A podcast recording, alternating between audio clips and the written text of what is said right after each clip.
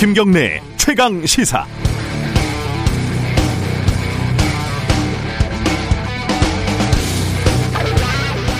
천신만고 우여곡절 끝에 바이든의 승리가 지금도 완전한 확정은 아니고 사실상 확정이 됐습니다. 반전의 연속이었다고들 하지만 실제로는 미국인들이 투표를 했던 그 순간 결과는 이미 결정이 돼 있었죠. 개표가 느려 터져서 이런 드라마가 만들어진 것 뿐입니다. 어제 바이든 사실상 당선인의 승리 연설이 있었습니다. 사실상 승리 연설인가요? 어, 몇 년 동안 일형식 주어 서술로만 이루어진 어, 트럼프의 연설에 익숙해졌었는데 이번에는 꽤 긴 문장과 조금 어려운 단어들 이런 것들도 포함이 돼 있더군요. 아마 우리 같은 비영어권 국민들에게는 영어 듣기 능력 향상에 좋은 학습 기회가 되지 않을까 이런 생각도 해봤습니다. 연설은 너무 당연하고 또 심심하기, 심심하기까지 한 내용들이 많았지만은 현재 미국의 상황을 생각하면 절실한 느낌도 좀 들었습니다.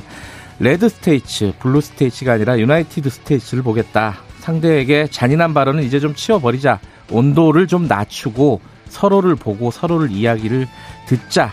상대를 악마화하는 암울한 시대를 끝내자. 미국 국민들에게 호소하는 말이겠지만 저한테는 바다 건너 우리에게 하는 말처럼 들리기도 했습니다. 그러거나 말거나 절대 승복을 하지 않는 트럼프 쪽도 우리에겐 익숙한 풍경이죠.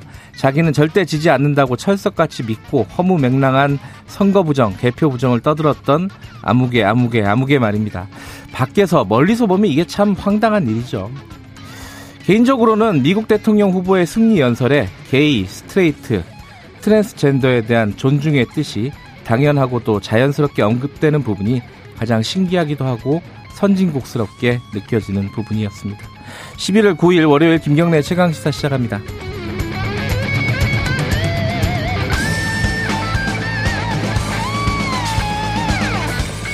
김경래 최강 시사는 유튜브 라이브 열려 있습니다. 실시간 방송 보실 수 있고요. 샵 9730으로 문자 기다립니다. 짧은 건 50원, 긴 건 100원. 스마트폰 콩 이용하셔도 좋고요.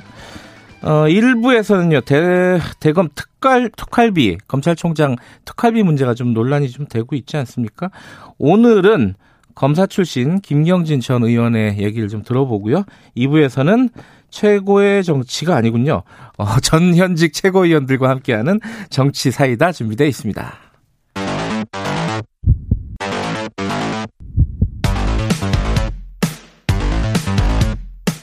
오늘 아침 가장 뜨거운 뉴스 뉴스 unboxing 네 뉴스 언박싱 민동기 기자 나와 있습니다. 안녕하세요. 안녕하십니까. 김민하 시사평론가 나와 계십니다. 안녕하세요. 안녕하세요. 바이든 어, 당선인 당선인이라고 해도 되는 건가요? 지금 어떤 신문은 당선인이라고 하고 어떤 데는 또 아니라 그런 말을 안 쓰고 어떻게 해야 돼요? 지금은 언론이 다 알아서 하는 분위기인 것 같습니다. 네. 부르고 싶은 대로 부르자. 네. 우리는 뭐 뭐라고 할까요? 아니, 그러니까 뭐 중앙일보 같은 경우는 아예 공지를 했더라고요. 뭐라고? 당선인으로 표기를 하겠다. 아, 그래요? 근데 이게 했는데. 우리 같은 선거제도면은 사실 당선인이냐 아니냐가 이제 분명한데 사실 미국도 이번에 선거를 치른 것은 정확히 말하면 각 주별 선거인단이 누구에게 투표를 할 건지를 정한 것이기 때문에 아직 투표를 안 했죠, 사실은. 그렇죠. 그렇죠. 그 선거인단이 또 가서 투표를 하는 절차가 남아 있고 하원이 예. 그거를 추인하는 절차가 또 남아 있어서 그러니까 당선인을 확정 지은 것도 미국은 언론들이지 아직 공식적으로 당선인이 된 건 아닙니다. 네. 네. 그러니까 부르고 싶은 대로 부르십시오. 네. 사실상 당선인이라고. 네, 미스터 바이든도 좋고 뭐. 아, 바이든이 그 바이든이라고 하죠. 네, 바이든 바이든 옹도 좋고. 바이든이 어제 어 뭐 승리 연설 뭐 victory speech 뭐 이렇게 영어로는 그렇게 써놨더라고요. 승리 연설을 했는데 그 연설을 보니까 굉장히 좀 어, 절실한 대목들이 좀 있었어요. 해리스 부통령 당선 그렇죠. 사실상 당선인도 마찬가지고요.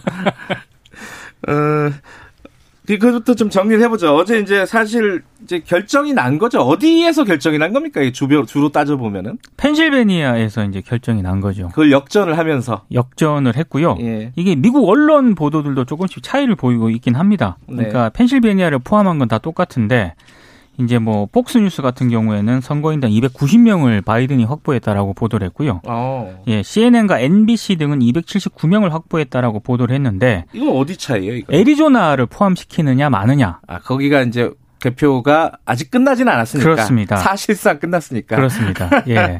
그거 때문에 조금 차이가 있는 어렵네, 것 같고요. 그죠? 근데 한 가지 분명한 것은 트럼프 대통령이 조지아, 애리조나, 노스캐롤라이나에서 전부 이기더라도 만약에 이기더라도 어렵지만 네, 네. 역전은 불가능한 그런 상황입니다.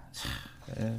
그럼에도 불구하고 지금 트럼프 대통령이죠. 현직 대통령은 어, 승복 뭐 보통 승복 선언 하잖아요. 요즘 되면은요. 그렇죠. 안 하고 있는 거죠. 그 네. 말씀하신 대로 보통 이제 그 상대가 매직 넘버 270개의 선거인단 확보한 이후에는 현직 대통령이 졌다는 거를 승복을 하고 거기에 대해서 어이 당선된 사람이 사실상 당선된 사람이 어 이런 좀 승리 연설을 하기 마련인데 어제 이제 어, 조 바이든의 연설은 뭐 그러한 상황에서 나온 연설은 아니었고 오히려 트럼프 대통령은 골프를 치고 있었습니다. 골프를 치고 있었어요? 네, 골프를 치고 있다가 이제 언론 보도를 통해서 당신은 졌다 이 사실을 알고 어 굉장히 또 급히 또 메시지를 냈는데 그 내용은 선거는 안 끝났는데 이 미디어들이 어 이런 식으로 뭐 하고 있다 그러면서 지금 조 바이든과 민주당이 거짓으로 승자 행 세를 하고 있다 이렇게 예. 주장을 하면서 예. 연속적인 어떤 소송전 이런 것들을 예고를 한 상황이고요. 실제로 대선일 이후에 이제 접수된 우편 투표는 다 사기다라는 취지의 그런 취지의 소송들을 이제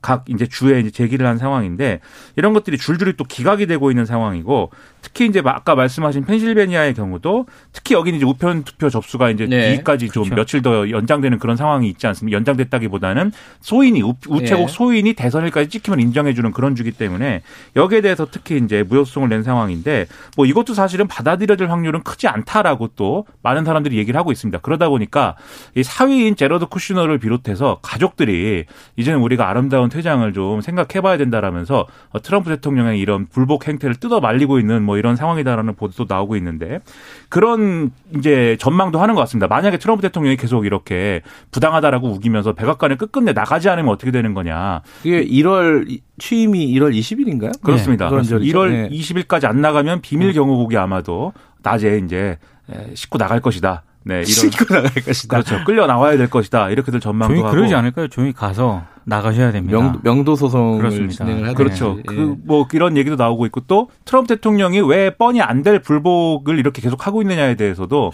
그러니까 그게 좀 왜 그런 걸로 해석이 어떻게 되는 거예요? 그러니까 이거에 대해서는 뭐 그냥 그렇다. 뭐 그냥 트럼프 대통령 성격이다. 원래 그렇다. 이런 네. 해석도 있지만 뭔가 이제 deal을 시도하려는 것이다. 뭐 이런 해석도 있습니다. 그러니까 아, 지금 트럼프 대통령이 현직일 때부터 그 전부터 뭐 여러 가지 스캔들이라든지 또 본인의 어떤 본인이 운영하는 사업이라든지 네. 가족들이라든지 이런 여러 가지 소송에 지금 직면할 수 있는 그런 상황이기 때문에 그런 것들의 어떤 사면이라든지 또는 뭐 수사를 하지 않는다든지 이런 약속을 받고 나가려는 거 아니냐 뭐 이런 얘기까지 미국 언론은 하고 있습니다. 그건 근데 논리적으로는 맞지 않죠. 왜냐하면 어차피 나가야 되는데 그런 약속을 해줄 이유가 없는 거잖아요. 바이든 입장에서 굉장히 그렇죠? 많아요. 성추문과 관련해서 금품 제공했다는 의혹. 아, 그 뭐 예, 그 성추문과 관련된 그 폭로를 막으려고 금품을, 금품을 줬다라는 의혹도 있죠. 의혹도 여, 있고, 여성들에게 그리고 뭐 예. 금융보험 사기 탈세 등의 그런 지금 정황도 포착을 했다라고. 그러니까 미국 하거든요. 언론도 얼마나 답답하면 그렇게 보도를 하겠습니까?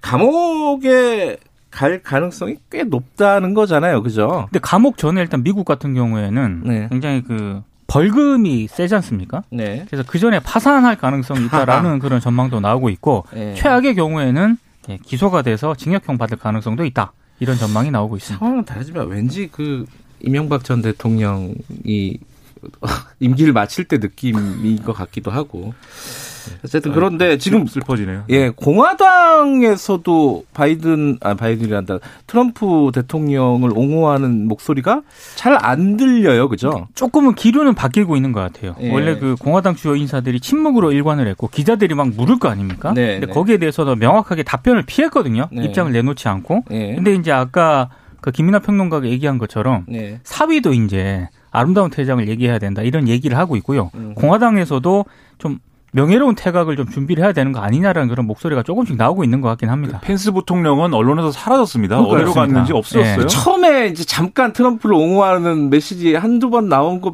말고는 그 뒤에 아예 안 보여요. 그죠? 그렇습니다. 트럼프 네. 대통령은 지금 외로울 것이다. 이렇게 생각이 듭니다. 아... 네. 메시지를 전하고 싶네요. 유아나 언론. 네, 넘어가고요. 자, 어, 한국 얘기 잠깐 해볼까요? 그 안철수 국민의당 대표가 음, 야권 재편론을 제기를 했는데 이게 어떻게 하겠다는 거예요? 일단 제안이 뭔지 좀 설명을 해주세요. 그러니까 지금 반문재인 연대, 이른바 반문 연대가 네. 아니고요. 혁신연대, 미래연대, 국민연대로 가는 게 유일한 길이다. 네. 아, 말이 좀 어렵긴 합니다만 어쨌든 자신이 좀 중심이 돼야 된다라는 아, 자기가 그런, 중심이 돼야 된다는 네, 거죠. 그런 네. 포부가 깔려 있는 것 같고요. 네. 어, 비공개 간담회에서도 이런 얘기를 했다고 합니다. 혁신 플랫폼과 정책 연대제 등을 언급을 하면서 새로운 정당이 될 수도 있다. 음. 그러니까 좀 뭐 신당 창당 이런 것까지도 염두에 두고 있는 것 같긴 합니다. 그러니까 자기가 중심이 돼서 국민의힘도 이렇게 다 모이고 했으면 좋겠다 이런 뜻인가요? 그러니까 이게 지난번에 서대문 구의원이 탈당을 하면서 안철수 대표가 서울시장에 안 나가고 대권으로 직행하겠다고 얘기한 거에 대해서 이 재보선 국면에서 뭔가 역할을 하지 않으면 국민의당이 그러면 존재의가 뭐냐, 음. 뭘 하겠다는 거냐, 왜 승부를 걸지 않느냐 이런 비판을 한 적이 있거든요. 예. 예. 안철수 대표는 지금도 서울시장에 나가겠다라고는 얘기를 안 하고 있는데 하지만 네. 이 국면에서 뭔가를 해야 된다는 어떤 절박감이라든지 뭐 이런 거 갖고 있는 것 같습니다. 그래서 지금 이제 국민의힘을 중심으로 한 보수 정치의 어떤 boundary 내에서 재보선에 대응을 하려면 음. 여러 가지 경우의 수가 있는데 예를 들면 국민의힘에 아예 입당을 해서 선거를 치르라 치러라라는 게 이제 국민의힘의 이제 김종인 비대위원장이라든지 네. 이런 사람들이 제시하고 있는 거지만 그건 이제 안철수 대표는 이제 받아들이기 어려운 이제 아닌 것이고 네. 각자 따로 나가서 뭐 단일화하는 방법도 있을 것이고 아니면 처음부터 넓게 이제 어떤 플랫폼이나 또는 신당을 창당해서 재편을 해서 그걸 기반으로 재보선에 대응하는 방법 이런 게 있을 텐데 그 중에 안철수 대표한테 가장 유리한 그림이라는 거는 어쨌든 재보선 전에 해쳐 모여 해서 새로운 큰 당을 만들고 조건 없이 모여가지고 뭐 어, 각자 n 분의 1로 모이자 뭐 이것이 가장 사실은 자신에게 유리한 사안 아니거든요. 그래서 일단 그걸 던진 것이고 김종인 비대위원장은 이런 지하에 이것을 또 일축을 했습니다. 그거는 혼자 하면 된다. 신당은 네 어떻게 이렇게 또 아. 야박할 수가 있습니까? 저는 물론 재밌게 보고 있는데 아무튼 이런 얘기를 하는 걸로 봐서 국민의힘이 뭐 네. 뭐이 안을 갖다가 받아들여서 무슨 야권 재편을 하기는 어려울 것 같고 다만 재보선을 앞두고 여러 가지 시나리오들이 이 좀 보수 정치 내외에서 굉장히 여러 가지로 논의가 되고 있다 이런 차원의 얘기로 받아들일 수가 있을 것 같습니다. 현실적인 예. 한계 고민 때문에 던지긴 했는데요. 결국에는 이니셔티브를 국민의힘이 지고 있는 거 아니겠습니까? 네. 뭐 주호영 원내대표 같은 경우에는 안철수 대표에게 계속 러브콜을 보내고 있긴 한데 안철수 대표여야만 한다 이건 아니거든요. 음. 여러 가지 이제 뭐 후보군 가운데 한 명으로 좀 다양성을 확보하자는 그런 취지인 것 같은데 네. 그러기에는 지금 안철수 대표가 여러 가지로 고민이 되다 보니까 이런저런 제안을 하는 것 같은데 정작 당사자 국민의힘 쪽에서는 시큰둥한 그런 반응입니다. 국민의힘 반응이 어, 뭐랄까, 신통치 않으면은 이게 추진되기가 어려운 거잖아요, 사실은. 그죠? 이 신당 창당을 통한 무슨 야권 재편은 제가 볼 때도 어렵습니다. 음. 그런데 이제 이게 이거 자체가 이제 추진되지 않는 것과 또 재보선을 앞두고 여러 가지 시나리오를 거론하면서 그 중에 뭔가로 지금 뭐 가는 그 그림 이런 것들은 뭐 많이들 언급이 되고 있는 건데 예를 들면 지금 이제 더불어민주당을 탈당한 금태섭 전 의원의 경우에는 또 서울시장에 출마할 가능성이 높다라고들 이 국민의힘의 내외에 있는 사람들은 지금 점치고 있는 상황 아니겠습니까? 예. 그래서 그러한 형태의 국민의힘 출신은 아니지만 어쨌든 이 정권과 뭔가 이렇게 좀 이 정권을 비, 이 정권이 비판적인 사람들하고 함께 뭔가 재보선을 치러야 된다라는 이런 얘기에는 네. 보수 정치가 대부분의 어떤 좀 공감대가 이루어지고 있는 상황이기 때문에 그걸 목표로 한 여러 가지 경로는 지금 열심히 생각을 하고 있는 상황이겠죠. 조선일보에 오늘 네. 두 가지 시나리오가 언급이 됐어요. 뭐 어떤 시나리오요? 그러니까 국민의힘과 국민의당 후보 금태섭 전 민주당 의원 등이 모두 참여해서 범야권 후보 경선을 치르는 방안 이게 네. 하나고요. 네. 또 다른 하나는 국민의힘과 국민의당이 신당 창당으로 합친 다음에 근태섭 전 의원과 같은 시민 후보와 2차 경선을 치르는 방안 이런 이제 그 시나리오가 동시에 거론이 되고 있다 이렇게 보도를 했는데 제가 봤을 때 현실 가능성이 그렇게 높지는 않은 것 같아요. 결정적으로 국민의힘들 내부에서 합의가 어려울 것입니다. 그렇죠. 이런 시나리오가 네. 지금. 네. 아, 다른 얘기 잠깐 해보죠. 그 검찰의 특활비 얘기가 이제 국회에서 추미애 장관이 제기를 했었잖아요. 네. 근데 그거를 현장 뭐라고 해야 돼? 현장 조사라고 해야 돼요? 검증이요. 현장 검증? 네. 현장 검증 그러면 약간 범죄 뭐 이런, 이런 느낌이라서 어쨌든 어, 현장에서 뭔가 조사를 하겠다라는 거잖아요. 이거 굉장히 빨리 진척이 되네요. 그러니까 원래 추 장관이 지시를 하니까 네. 야당 의원들이 아 그러면 법무부도 특활비 쓰지 않냐. 아, 검찰총장 말고 법무부 네. 장관도 있지 않느냐? 법무부 특활비도 그럼 같이 네. 검증하자. 이렇게 주장을 해가지고요. 여야가 그러면 대검하고 법무부 특활비를 모두 점검을 하기로 했습니다. 그래서 음. 오늘 오후에 이제 법사위원들의 대검 방문 조사가 진행이 되는데요. 이 대검 방문 조사에는 법무부 차관하고요. 심재철 검찰국장도 가거든요. 그러니까 음. 법무부 특활비 사용 내역을 이 자리에서 검증을 받게 됩니다.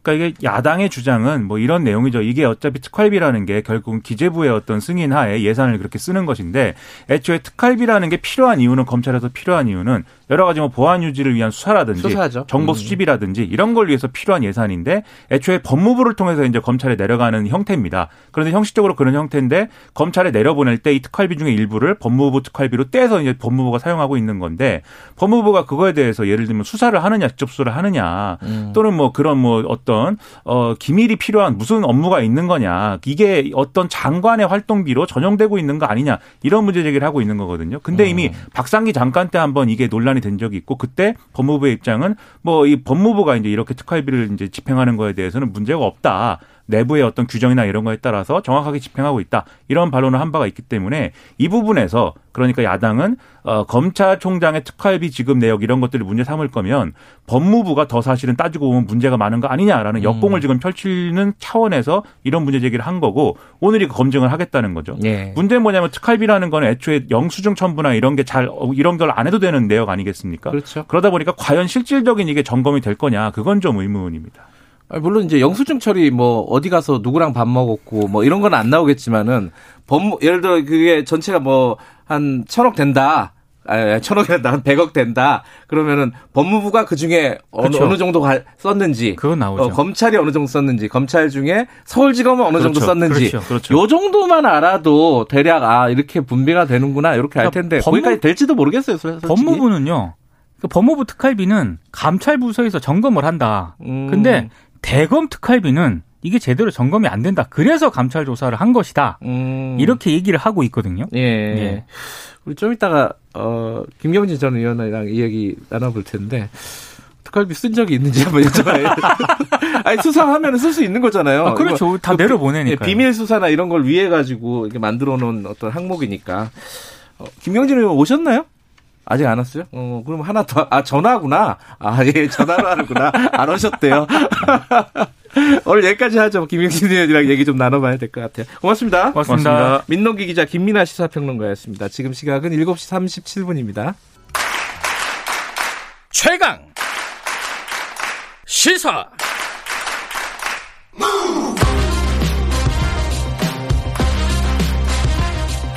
지금 여러분께서는 김경래 기자의 최강 시사를 듣고 계십니다. 네, 추미애 장관, 어, 윤석열 총장 좀 많이들 시끄럽죠 지금. 음, 지금 뭐 추장관은 윤 총장 향해서 정치인 총장 이렇게 지금 얘기를 하고 있고 윤 총장은 살아있는 권력을 수사하는 게 진짜 검찰 개혁이다 이렇게 얘기하고 있습니다. 다 말 속에 뼈가 굉장히 많죠. 어, 이 관련된 얘기 김경진 전 의원하고 얘기 나눠보겠습니다. 뭐 다 아시겠지만은 김경진 전 의원은 검찰에서 일을 하셨던 검사 출신입니다. 의원님 안녕하세요.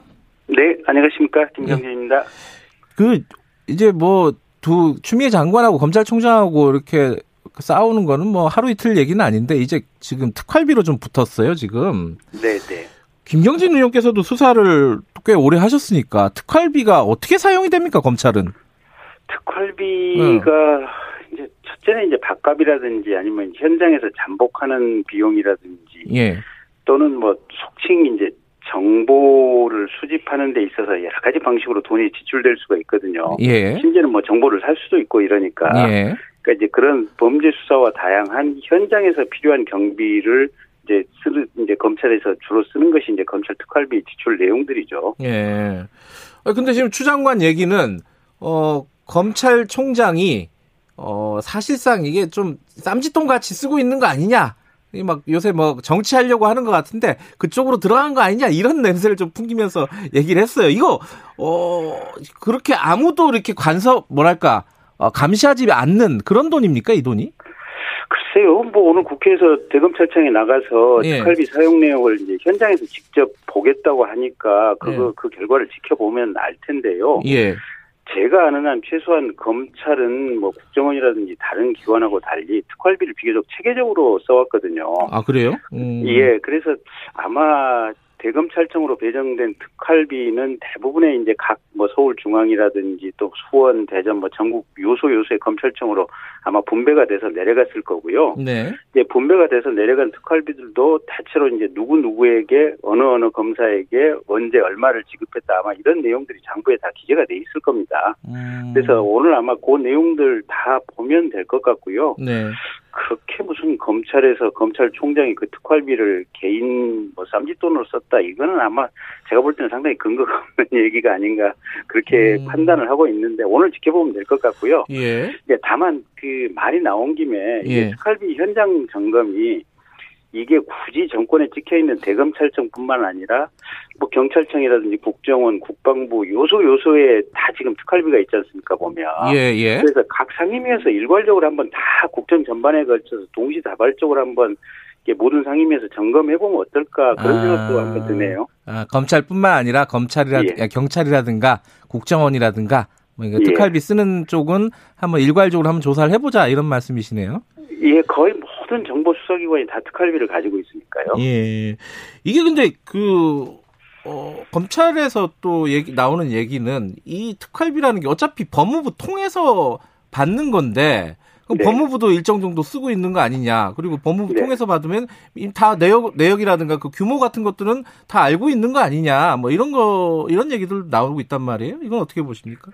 그러니까 아마 박상기 법무부 장관 계실 때 그렇지 않아도 20대 국회에서 이제 법무검찰의 특활비 문제가 아마 이게 국정감사장에서 질의가 나왔던 예, 한때 시끄러웠어요, 사실 이게. 예, 예. 예. 그래서 아마 당시 법, 박상기 장관이 검찰 특활비라는 것이 결국은 법무부에 배정된 특활비를 이렇게 나눠 쓰는 것이다 이렇게 얘기를 음. 했고 그래서 아마 법무하고 검찰이 합동으로 특활비 사용 규정을 만들었다고 하는데 그 부분은 저도 정확히는 파악을 안 해서 모르기는 모르겠고요. 음, 네. 어쨌든 그런 얘기도 있고 또 최근에는 검찰 몫으로 배정된 특활비 중에서 일부를 법무부에서 가져가서 출국 관리 업무라든지 이런 데서 쓰고 있다는 얘기도 나오니까 음. 오늘 아마 현장 점검 결과를 좀 지켜보면 알지 않을까 싶습니다. 알겠습니다. 다른 얘기 좀 여쭤볼게요. 지금 어, 검찰이 월성 1호기 폐쇄 관련된 어, 수사를 시작을 했잖아요. 압수수색 들어가고 네. 어, 뭐 네. 한소원이라든가 어, 산자부라든가 이쪽에 압수수색이 들어가고 그래서 수사가 시작이 됐는데 이게 어, 사실상 청부 수사 아니냐. 이게 이제 추미애 장관의 주장이란 말이에요. 이게 왜냐면은 감사원은 검찰을 고발하지 않았잖아요. 그죠? 근데 네. 정치권에서 고발을 했단 말이죠. 야당이. 네. 야당이 고발을 하고 검찰이 바로 수사에 들어갔어요. 이거는 네. 청부 수사 아니냐. 정치적으로 민감한 부분들 이런 부분들에 특히 정책을 수사하는 경우가 어딨냐. 뭐 이거 어떻게 보십니까? 이거 이거는. 글쎄 그건 장관님이 지나치게 억측을 하는 것이 아닌가 지금 억측이다. 예. 예, 예. 이게 그러니까 그 검찰은 눈앞에 범죄 혐의가 보이면 네. 이게 수사해야 될 의무나 책무가 있는 거거든요. 예. 그리고 눈앞에 범죄 혐의가 보이는데 수사를 하지 않으면 오히려 검찰이 지금 직무유기로 처벌받거나 문책을 당하는 수가 있고 예. 실은 박근혜 정권 하에서 있었던 그 적폐청산 문제를 현 정권 초기에 했던 수사의 대부분이 상당 사실은 그런 내용인데 네. 그 감사원장께서 지난번 국정감사 과정에서 뭐라고 얘기를 하셨냐면 네. 그 탈원 점거 관련해서 감사를 하는 과정에서 봤더니 산자부 공무원들이 뭐 수백 건에 걸친 파일이라든지 관련 자료들을 음. 삭제하고 조직적으로 증거를 인멸했다. 예.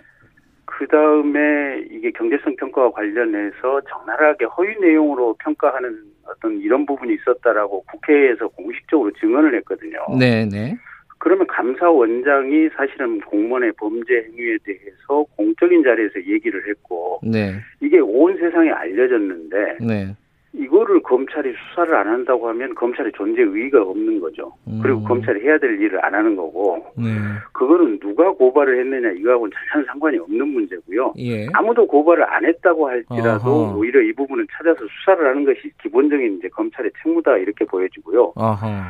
어쨌든 이걸 수사하려고 했을 때 감사원에서도 그와 관련된 이 기초조사를 한 범죄 자료들을 다 이게 검찰로 보내지 않습니까? 예.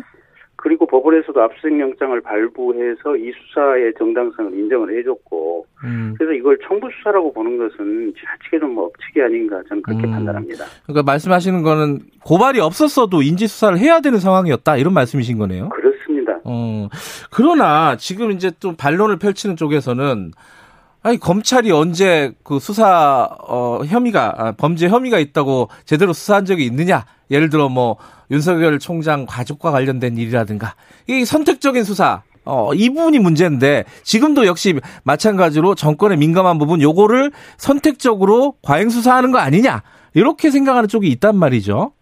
그러니까 이제 그런 지점이 있다면 오히려 네. 수사를 안 하는 검찰을 그런 구체적인 사건과 관련해서 질책을 하는 것이 맞고요. 어허. 이 지금 탈원전 관련해서 자료를 조작하고 자료를 폐기하고 이런 불법 행위가 감사원장의 입에서 나올 정도로 명백한 걸 수사를 안 하는 것은 음. 문제가 있다 이렇게 보여지고요. 네. 다만 오히려 이제 윤석열 총장이 지금 현 정권이나 또는 현 정권의 지부에 찍히다 보니까 예. 이게 오히려 지금 이 수사를 안 한다고 주장되는 무슨 가족들 수사라는 이런 부분들이 너무 과잉되게 주장되는 측면이 있지 않나 저는 그런 음. 생각도 들어요. 네. 그러니까 사실은 법무부 장관이 아예 찍어가지고 뭐 수사지 총장 수사지 배제한다 지금 이렇게 가족들과 관련해서 얘기를 했지 않습니까 보면. 예. 예. 근데 그 이전에 총장 본인도 스스로 이 사건 그 사건과 관련한 수사 보고는 전혀 안 받겠다라고 얘기를 했고. 음.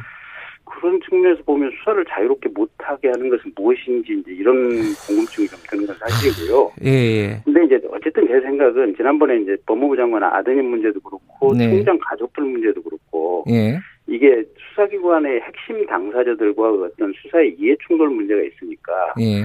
원래는 이게 특검을 하는 게 맞다라고 보는데 예. 어쨌든 이게 특별히 뭐 무슨 그런 수사를 안 한다라고 하는 것은 제가 볼 때는 보이지는 않습니다. 그래. 아니 근데 이게 그게 사실은 디테일한 내용을 모르니까 저희 이제 네. 일반 어, 시민들은 예를 들어 그런 거예요. 나경원 의원 같은 경우는 수사를 한동안 안 했었잖아요. 그 문제 제기가 여러 차례 있었음에도 불구하고 하지만 예컨대 뭐 조국 장관이라든가 어, 이게 뭐 추미애 장관 뭐 자녀 문제 이런 것들은 즉각즉각 수사를 한단 말이죠. 그러니까 이런 걸 보면서 아니 이게 선택적 수사를 진짜 하고 있는 거 아니냐 이런 의심을 한단 말이에요. 이건 어떻게 봐요? 보세요.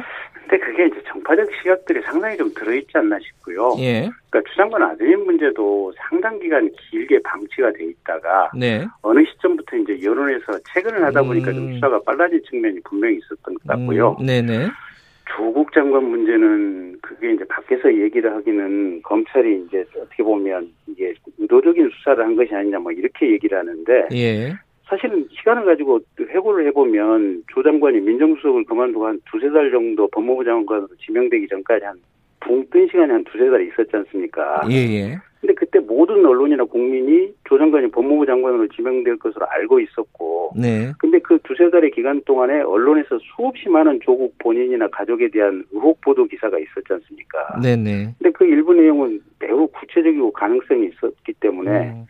검찰이 결국 수사를 안 할 수 없는 상황에서 부득이하게 수사를 들어갔던 건데, 네. 그것을 현 정부에서는 현 정부나 또 현 정부 지지자들은 윤 총장이 대통령의 인사권을 침해하기 위해서 수사를 의도적으로 들어갔다 지금 이렇게 오해하는 측면들이 있어서 네.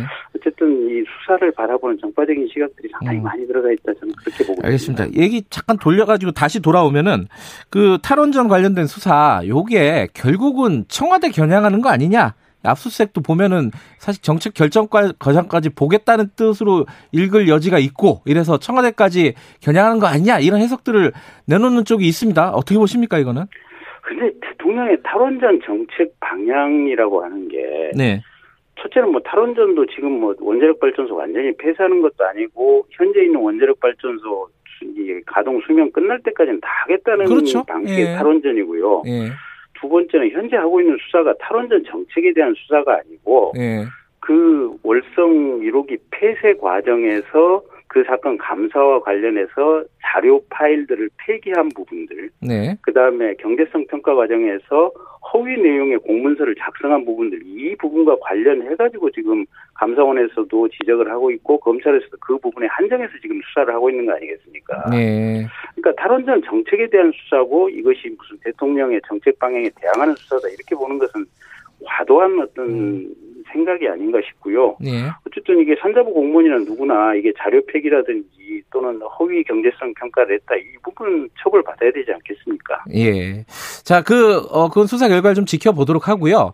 네. 지금 이제 추미애, 처음에 말씀드린 게 추미애 장관하고 윤석열 총장하고 계속 서로 뼈 있는 말을 주고 받으면서 어, 어떤 논쟁이라든가 논란 이런 것들이 확산되고 점점 고조되는 분위기인 건 사실이에요. 근데 네, 네.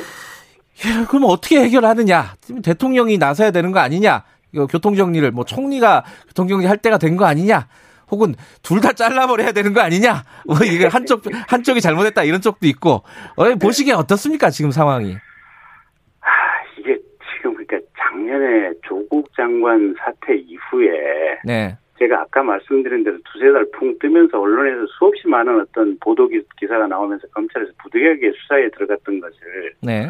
그걸 윤 총장이 의도적으로 본인이 수사를 시작했다고 하는 이런 시각을 가지고 현 집권층이 보기 시작하니까 사실은 수단과 방법을 가리지 말고 윤석열의 힘을 빼고 윤석열을 잘라야 된다라고 하는 것이 지금 추장관과 현 집권층의 생각인 것 같거든요. 음흠. 근데 그 생각하에서 모든 어떻게 보면 이제 어떤 행동이 이루어지고 있기 때문에 네. 이게 사실은 추장관과 지금 윤 총장의 문제가 아니고 네. 민주당 정권 전체하고 지금 윤 총장의 문제로 변질이 돼버렸어요 희한하게. 네. 그렇게 지금 가고 있는 것이 사실은 어떤 상황의 본질인 것 같고 네. 그와 관련해서 결국은 대통령께서 어떻게 보면 보는 시각을 명확하게 좀 바로 잡으셔야 되고 네. 그 전제하에서 나갈 방향을 정, 정하셔야 되는데 네. 제가 볼 때는 첫 출발이 잘못된 관점과 잘못된 상황 인식에서 출발하긴 했지만 어쨌든 그럼에도 불구하고 국정에 대한 최 어떤 최고 책임자는 대통령이시고 네. 현재 상황을 분명히 바로잡아야 될 책임은 있으신 것이 아닌가 싶습니다. 청와대 대통령이 나설 시점이 됐다 이렇게 보시는 거네요. 뭐 그래야 될 거 아닌가 싶습니다. 네, 네. 알겠습니다. 오늘 말씀 여기까지 드릴게요. 고맙습니다. 네, 고맙습니다. 김경진 전 의원이었습니다. 아, 김경래의 최강사 1분 여기까지 하고요. 2분은 어, 정치 사이다. 어, 저번 주부터 함께하고 있죠. 민주당 박성민 최고위원 그리고 국민의힘 이준석 전 최고위원과 만나는 어, 정치 사이다 준비되어 있고요. 김수민의 눈 어, 미국 대선 좀 분석해 보겠습니다. 잠시 후 8시에 돌아옵니다.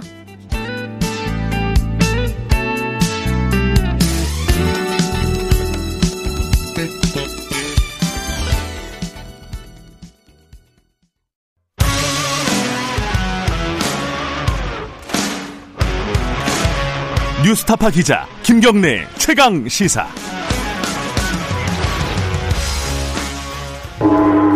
최강 시사 정치 사이다.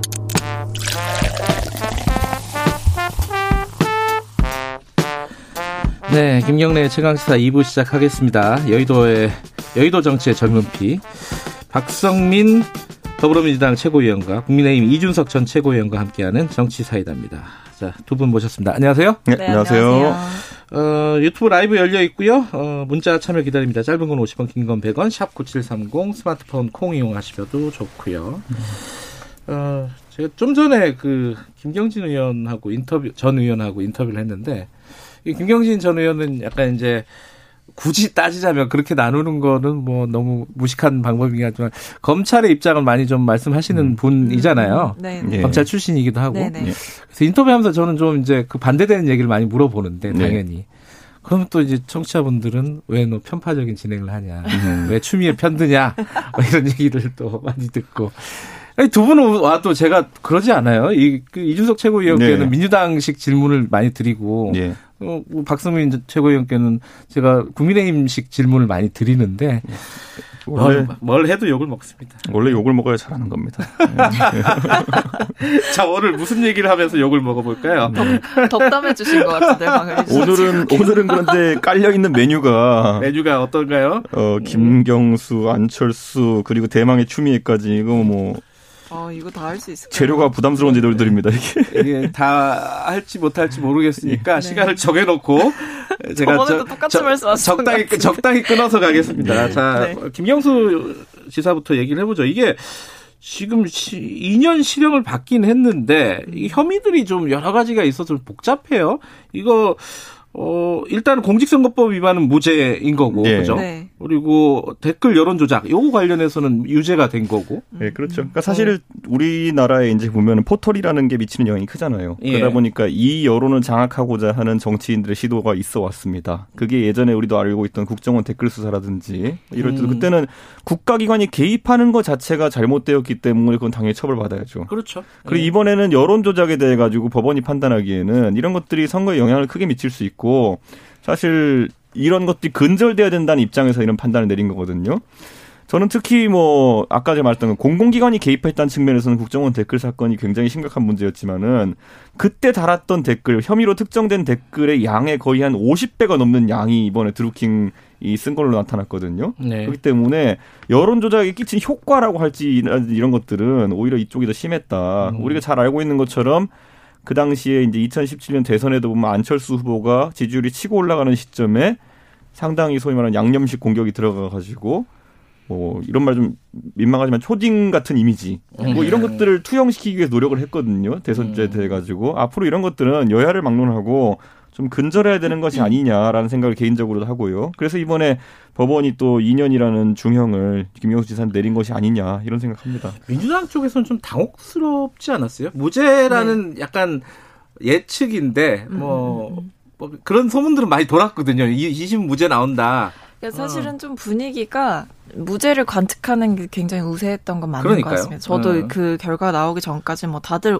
뭐 무죄겠지라는 생각을 하면서 이제 떨리는 마음으로 지켜봤는데 근데 김경수 지사께서 굉장히 담담하게 또 그 판결에 대해서 임하시더라고요. 근데 저는 일단 좀 반전 가능성을 완전하게 배제하는 거는 아닌 것 같다. 대법원 네. 말씀하시는 왜냐하면 네. 이제 일단은 법정 구속을 시키지 않았 죠 그러니까 음. 보석을 유지하, 유지를 한 것인데 결국에는 이게 재판부도 좀 고민을 했다는 사실이 좀 드러났다. 그리고 그 음. 고민의 여지는 분명히 대법원까지 전달이 될 것이다라고 해석하고 있는 뭐 어, 변사들도 계시고 그리고 동시에 이 김경수 지사 측에서 계속해서 좀 어, 주장을 했던 부분, 특히 뭐 음. 로그 기록과 관련해서는 이제 전문가의 좀 기술적인 감정을 좀 받아보자라는 주장이 계속 있었고, 동시에 드루킹 일당에서 진술했던 그런 여러 가지 부분들이 사실은 재판부가 허위라고 판단한 것이 많음에도 불구하고 이것을 선택적으로 어, 취사 선택해서 고른 것에 대해서는 좀, 어, 부당한 부분이 있을 것이다라는 그런 주장을 계속했던 거고 그런 의미에서 김경수 지사가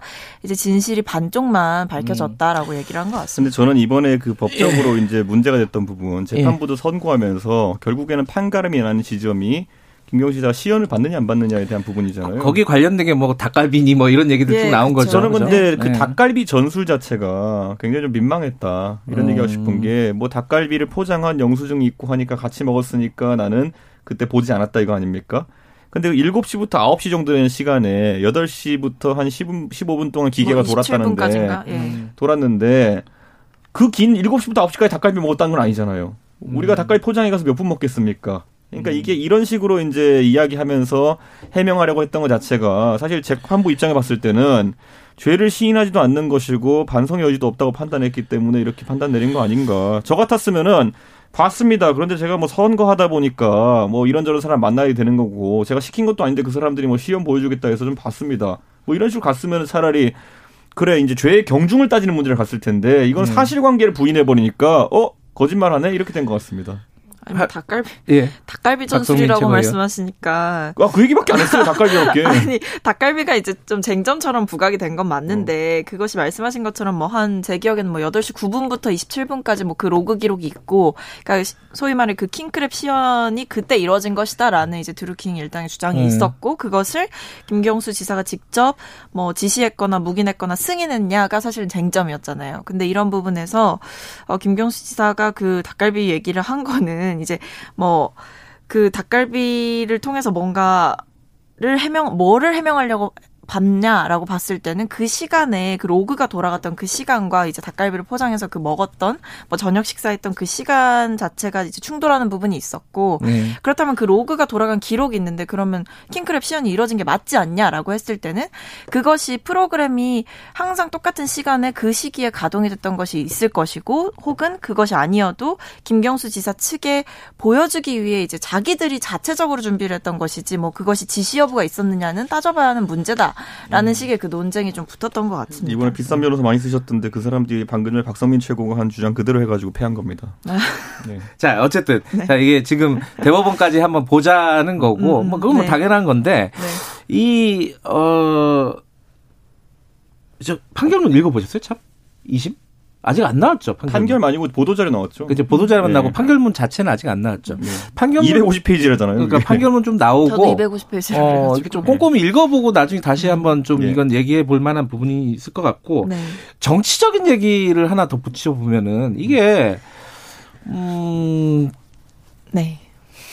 무죄가 되면은 정치 이제 대선 구도가 완전히 바뀐다 이런 얘기들을 많이 했었어요. 그러면 지금으로서는 이제 아무런 그 영향을 안 주는 거 아니냐?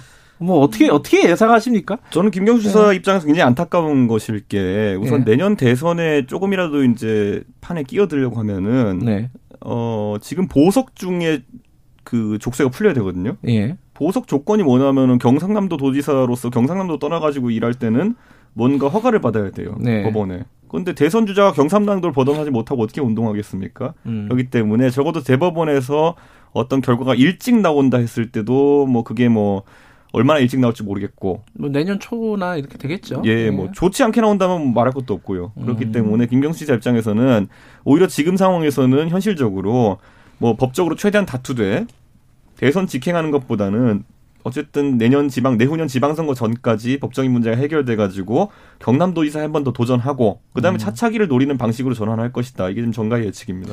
음. 차차기. 네. 어쨌든 근데 이제 친문 적자 이런 얘기들 많이 하잖아요. 음. 뭐 호사가들이 얘기하는 것들인데 그러니까 그 구도가 이제 깨지게 되면은 그러면 어 친문의 표심은 어디로 갈 것인가? 뭐 이런 음. 얘기겠죠. 아무래도. 뭐 사실 그 부분에 굉장히 주목을 하고 있고 음. 저도 그 부분이 이제 앞으로 좀 대, 대선까지 남은 남은 시간에 이제 후보들의 뭐, 뭐 메시지라던가 정책 방향을 완전히 결정하는 그 키가 될 거라고 보고 있는데 네. 일단 저도 이제 이준석 전 최고 말씀처럼 저도 김경수 지사가 뭐 대법에서 그런 혐의를 자 완전히 벗는다고 해도 뭐 당장 대선에 도전할 수 있는 상황은 아닐 것이다라고 음. 판단을 하고 있고 어 그것은 합리적으로 봤을 때는 한 번 더 이제 하시고 이제 워낙 음. 경남 도정을 잘 챙기고 계셨으니 그 지사를 한 번 더 하시고 그 다음 차차기 대선에 나가는 것이 아마 음. 본인이 생각했을 때도 명분이 있을 것이고 맞을 것이다. 그렇다면 지금 이제 이낙연 뭐 이재명 이런 식으로 이제 이강구도 이렇게 얘기를 많이 하고 혹은 거기에 이제 김경수 지사까지 포함을 시켜서 삼강구도로 많이 풀이를 했었는데 그 친문적자라고 일컬어졌던 이 김경수 지사께서 지금 최근에 나왔던 이 판결을 통해서 좀 상처를 입은 게 사실이고 그렇다면 이 당원들의 표심은 이제 앞으로 남은 시간 동안 이제 이 친문 혹은 친문 지지 세력들이 원하는 이 개혁의 방향을 얼마나 잘 실현시킬 수 있는 사람이 될 것이냐 그런 개혁의 동력에 좀 집중하게 되지 않을까라는 생각을 하게 됩니다. 저는 이제 PK 쪽에서 좀 득표하는 것이 친노 친문 향상 내세우는 대선 승리 전략이거든요. 그런데 예. 지금 이쪽에 대표주를 할 수 있는 분들 또는 비중 있는 분들 중에서 너무 법적으로 문제가 되신 분들이 많아요. 김경수 지사도 지금 2심까지 본인한테 불리한 판단이 나와 있고 오거돈 시장 사퇴하셨죠. 그다음에 유재수 경제부 시장 같은 경우에도 법적인 문제 음. 얽혀 있죠. 조국 전 장관 같은 경우도 아주 유력한 대선 주자로 뛰어오려고 했었던 것 같은데 지금 법적으로 뭐 다투는 부분이 있고 저는 이렇게 된다 그러면은 결국 민주당이 과거에 이제 호사가들이 얘기하던 대로라면은 기존에 있던 호남표 에다 더해가지고 어떤 지역의 표를 더 얹어가지고 선거에 승리할 수 있겠느냐. 과거에 이제 노무현 문재인 대통령 겪으면서 PK 표였다라고 할 때도 있었고 과거에 안인정 지사가 이제 유력한 대선 주자로 됐을 때는 충청남도표 음. 얘기도 나왔었고 근데 이 두 표를 이제 기대할 수 없는 상황이에요. 이분들이 개인적인 문제 음. 때문에 그렇다면은 저는 이낙연이냐 아니면 이재명이냐 있어가지고 확장성을 갖고 서로 다툴 것이다.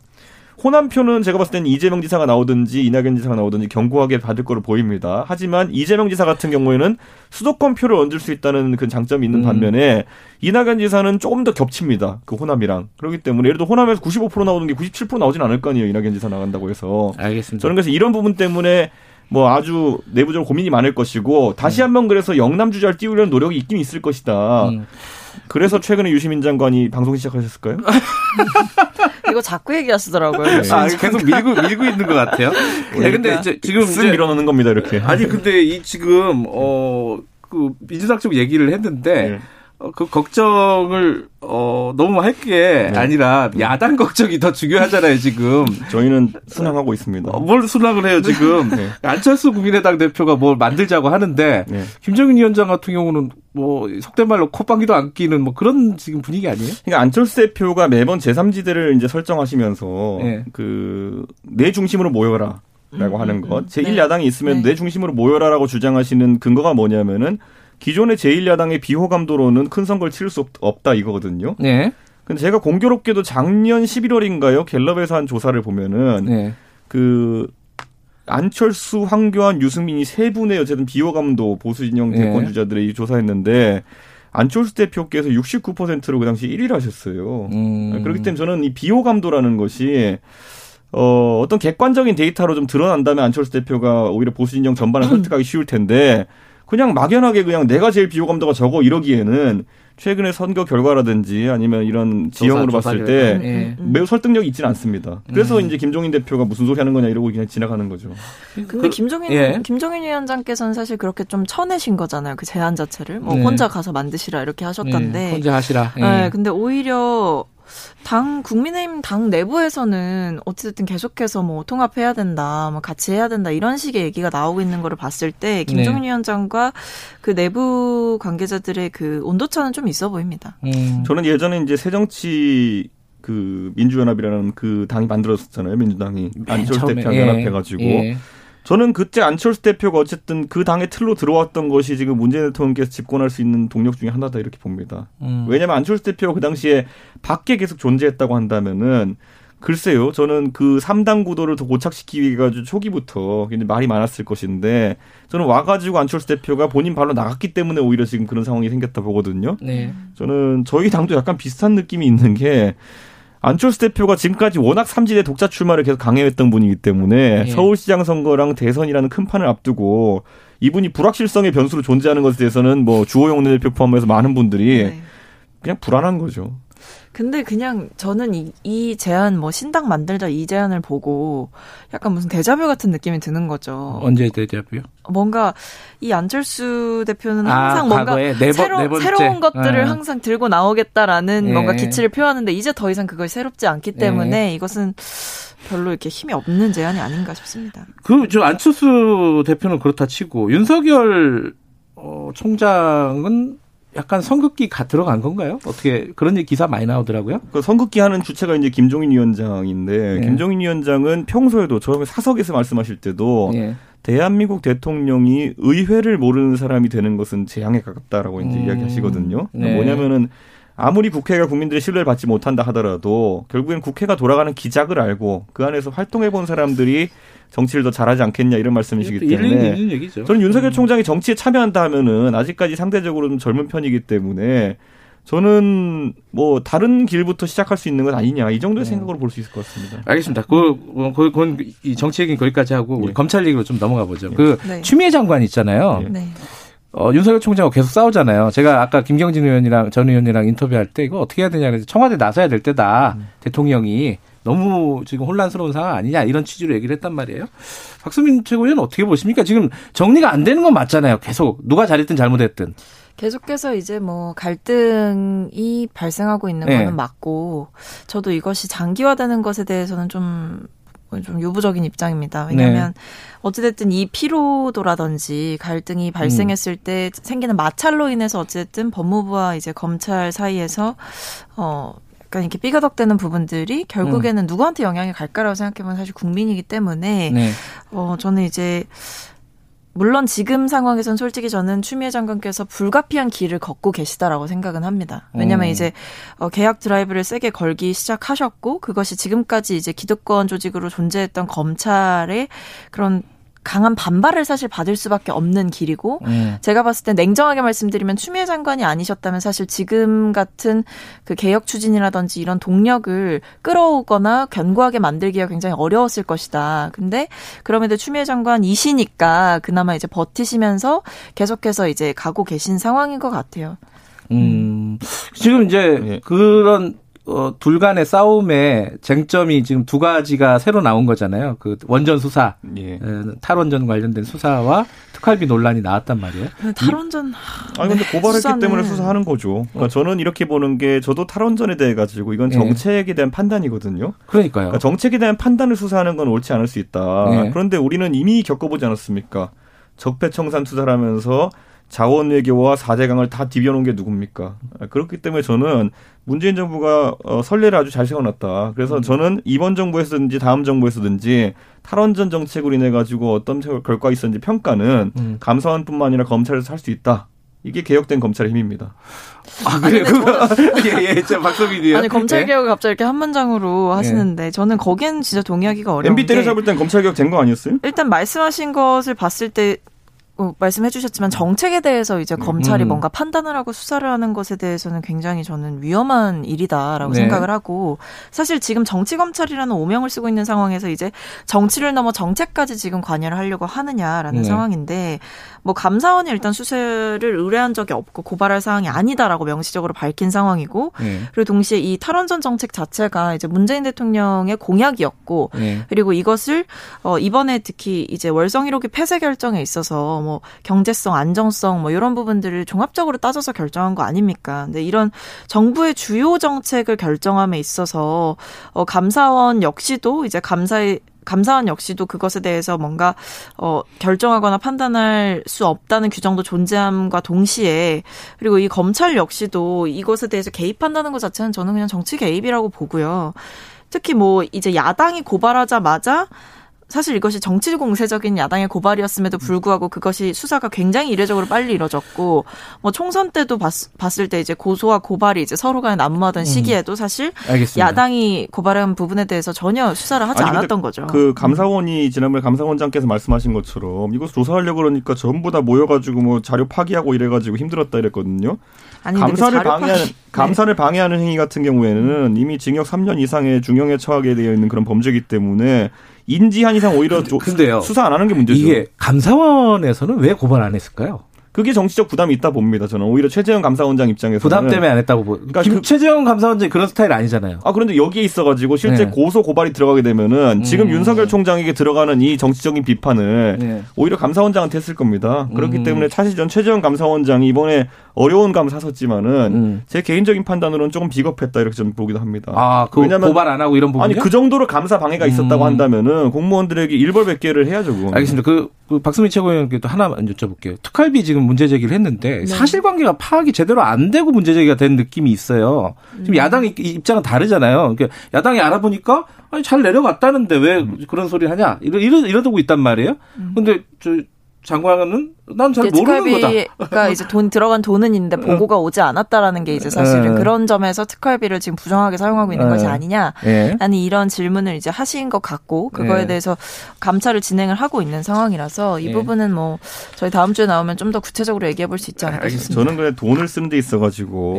해프게 쓰는 사람은 이 돈 저 돈다 해프게 쓰거든요. 저는 최근에 들어 가지고 저희가 정치 자금 관련돼 가지고 추미애 장관께서는 정치자금도 상당히 엄격하게 관리되는 돈이고 용처가 정해져 있는데 논산에 가 소고기 아들 그 아, 정치자금 퇴소식에서 예, 예. 사주시고 그다음에 또 무슨 그 알겠습니다. 자녀가 하는 예. 식당에 가가지고 250만 원 쓰시고 이런 문제로 논란 겪으신 지 얼마 됐다고 해가지고 다른 사람에게 이렇게 의혹을 제기하시는 건지 같이 수사 합시다. 네.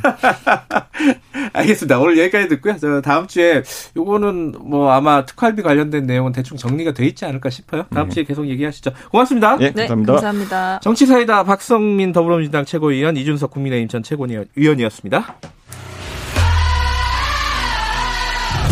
공정하고 깊이 있게 오늘 하루 이슈의 중심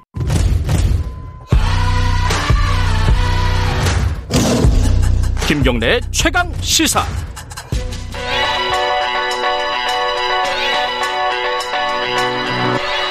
최강 시사 김수민의 눈. 네, 김수민의 눈 김수민 평론가 나와 계십니다. 안녕하세요. 네, 반갑습니다. 바이든 후보가 어, 사실상 확정이 된 거죠, 그죠? 270명 넘어가면서 선거일단. 네. 오늘은 트럼프는 왜 졌을까? 어, 외쳤을까요? 네, 이게 대사건입니다. 지난 네. 90년에 미국 정치사를 보면 한 정당이 한 번 집권하면 두 번, 세 번 정도는 연속으로 집권을 했던 게 대부분이거든요. 아, 두 번, 세 번? 네, 음. 카터 대통령만 예외였었는데 네. 이후로 이제 최초로 단임에 그친 대통령이자 또 공화당도 한 번의 집권에 끝나게 된 사태가 벌어졌습니다. 음. 한국 정치에도 교훈을 주는 주제라서 트럼프는 왜 졌는가 준비를 해봤습니다. 제일 딱 눈에 띄는 거는 코로나19 아니에요? 그죠? 그렇습니다. 근데 단순히 사망자, 확진자가 많이 발생해서 분리했느냐. 음. 어떻게 보면 이런 재앙 상태가 국가 지도자한테는 유리하게 작용할 수도 있는 거거든요. 그렇죠. 예, 이탈리아 음. 총리라든지 네덜란드 총리도 코로나 사태 때문에 지지율이 급등을 했습니다. 지도자 중심으로 공동체가 단결하자 아하. 이런 것이 있고 한국도 박근혜 정부 때 세월호 참사 직후에 지방선거 때는 그렇게 당시 여당한테 불리하지는 않았었거든요. 맞아요. 이후에 오히려 뒤처리를 못하면서 정권에 부담이 된 건데 이게 이제 미국도 마찬가지입니다. 오바마 대통령 같은 경우도 총기 난사 사건 때 굉장히 감동적인 음. 연설을 하면서 오히려 인기가 올라간 적이 있는데 트럼프의 결정적 문제는 코로나19를 별것 아닌 병으로 치부를 했고 마스크 착용에도 또 소홀한 모습을 보이면서 시민들을 경악시킨 문제가 있는 거죠. 음. 그래서 경제 상황에 대한 호평도 있었지만 먹고 사는 문제가 아니라 죽고 사는 문제에 민감한 유권자들이 많았다라고 하는 겁니다. 근데 사실 이제 트럼프 대통령은 어찌됐든 간에 경제 좋은 거 이걸로 하나를 좀 밀어붙인 측면이 있잖아요. 네. 뭐 그, 근데 그게 이번엔 또 안 됐어요. 그죠? 근데 안 통했다라고 보기는 어려울 것 같습니다. 그래요? 왜냐하면 어. 득표만 봤을 때 4년 전에 트럼프 대통령이 6,300만 표를 얻었거든요. 예. 46.1% 득표율이었는데 이번에 7,080만 표 넘겼습니다. 47.7%. 그러니까 득표 자체는 올라갔다라고 아, 하는 거죠. 올라갔으니까. 예. 네. 그래서 어느 정도는 경제 담론이 통했다라고 볼 수도 음, 있는데 네네. 다만 이제 미국의 미국의 간접 선거를 봤을 때 러스트벨트 경합주에서 밀려서 패배를 하게 된 건데 네. 예, 이쪽 지역은 이제 중부 남부의 기독교 복음주의자 전통적인 공화당 지지층하고 좀 달라요. 정치 성향이 움직일 수가 있는 거고 예. 많은 사람들이 경제 상황이 괜찮다라고 생각을 하지만 그게 오바마 때 완전 망한 것을 트럼프가 살려냈다라거나 음흠. 트럼프 아니면 안 돼 이렇게 생각했을 가능성은 좀 낮다. 네. 대신에 어, 그 경제 상황이 좋은 가운데서 그동안 정치적인 혼란 이런 것들을 더 감수할 수가 없다. 이런 여론이 또 한편으로 있었다고 봐야겠죠. 근데 이제 트럼프 대통령은 뭐 일반적인 국가 지도자들이 보편 가치를 추구하잖아요. 나는 네. 국민의 대통령입니다. 이게 이제 그렇죠. 대부분의 대, 그 지도자들의 그 스탠스인데 네. 트럼프 대통령 달라요. 그러니까 분열시키고 쪼개기 전략으로 가잖아요. 그죠? 네, 그런 것들이 많이 비판을 받았고 이번 선거에서 활용 점정이 지지자들이 막 총기를 들고 시위에 나선 거. 맞아요. 네, 대통령도 음. 불복 시나리오를 검토하고 있다. 이런 얘기가 막 흘러나온 것이 어, 그동안의 어떤 분열상 이런 것들을 집약해서 보여줬다고 볼 수 있겠습니다. 예. 그리고 이제 트럼프 지지층들을 보면 한국에도 막 뭐 기레기 어쩌고 저쩌고 뭐 이런 것들이 많이 있잖아요. 근데 여기도 이제 어 legacy media에 대한 혐오 이런 것들을 부추겨 왔었는데 근데 이게 선거에 들어가니까 굉장히 불리한 언론 환경을 만드는 쪽으로 음. 네, 그렇게 또 전개가 되고 말았습니다. 또 한편으로는 트럼프 대통령이 성추문 입막음 의혹이라든지 네. 탈세 의혹 이런 것들 각종 소송들을 대통령 직권으로 막아왔다라고 하는 비판을 받았고 이번 선거에서도 재선을 하면 CIA나 FBI 국장을 경질한다 이런 얘기가 있었거든요. 그러니까 이런 살아있는 권력에 대한 접근 수사 또 언론 보도 이런 것들에 대해서 경시하는 지지층의 태도가 반대층의 원한을 또 결집시킨 게 아닌가 아. 이렇게 보여집니다. 마지막에 폭스가 좀 돌아서는 거 보면 약간 서글픈 느낌도 있었어요. 네. 근데 저 바이든 후보, 아니 그러니까 트럼프 대통령의 그런 어떤 지지층을 결집하는 그런 효과가 요번에 왜 안 나타난 걸로 볼까요? 일단 그 아군을 결집시키면 아, 군을 결집시키는 정치 행태 이게 네. 적, 적을 반으로 만들어내 가면서. 네. 예, 근데 이렇게 하다 보면 절반 가량은 어차피 우리 편이니까 그 절반 내에서도 패권이라든지 아. 이런 게 생겨날 수 있는 건데 이번에 딱 드러난 게 트럼프 대통령이 예전에 그 그 존 맥케인 예. 상원 의원 쪽하고 사이가 나빴었죠. 음흠. 맥케인 의원 입장에서는 점잖지 못한 정치 행태를 보여주는 그런 음. 것이 이제 트럼프 대통령이었고 트럼프 대통령도 상대방에 대해서 폄훼 발언을 하면서 네. 장례식에도 참석을 하지 않는 그런 태도를 보여왔는데 이번에 맥케인 의원 유족들이 음. 결국에 바이든 후보 편에 서게 됐고 그 지역구였던 애리조나에서 음. 바이든이 역전승을 하게 됩니다. 이런 것들을 봤을 때 이제 한국에서도 보면 정당 내에서의 싸움이 굉장히 격화되는 경우들이 많고 음. 예, 그리고 뭐 주류가 비주류를 내쫓는다거나 아니면 예. 비주류가 보복한다거나 이렇게 되는 경우가 있는데 이런 사태들을 미국 대선에서도 볼 수 있었다는 겁니다. 어찌됐든 뭐 인종차별 철폐 시위 뭐 이것도 영향을 준 것 같기는 한데 이번에 이제 트럼프 대통령이 재선 실패하면서 이런 포퓰리즘 이런 것들이 미국에서 좀 퇴색하지 않을까 어, 어떻게 보십니까? 한편으로는 이제 유색 인종의 증가 이런 것들은 공화당한테 앞으로 불리하게 작동을 할 텐데 네. 하지만 어쨌든 트럼프 대통령은 지기는 했지만 선전을 한 거는 맞거든요. 예. 그렇다면 제2의 트럼프가 등장하지 않는다 이런 보장은 없다고 볼 수 있겠습니다. 음. 다만 트럼프 대통령보다는 조금 더 세련된 얼굴을 하고 다시 나타날 가능성이 있다. 라고 보여지고 유럽에서도 구급파들이 노동권이나 환경 보호, 심지어 페미니즘 이런 가치들을 일정하게 수용하는 듯한 모습을 음. 보여주거든요. 조금 이제 업그레이드된 트럼프가 새로운 음. 포퓰리즘으로 등장할 가능성은 남아 있다 라고 진단을 해보겠습니다. 트럼프가 또 나오지는 않겠죠? 똑같은 사람이 지금 좀 고령이기 때문에 또 예. 다음 대선에 도전한다 이런 얘기도 나오고는 알겠습니다. 있습니다. 예. 2부 여기까지 했습니다. 고맙습니다. 예, 감사합니다. 잠시 8시 30분에 3부로 돌아옵니다.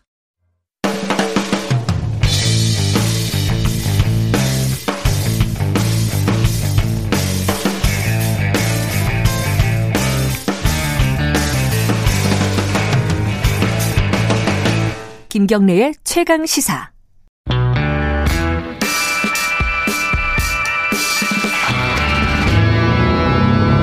더 이상 웨이팅은 없다. 박대기의 고속 경제.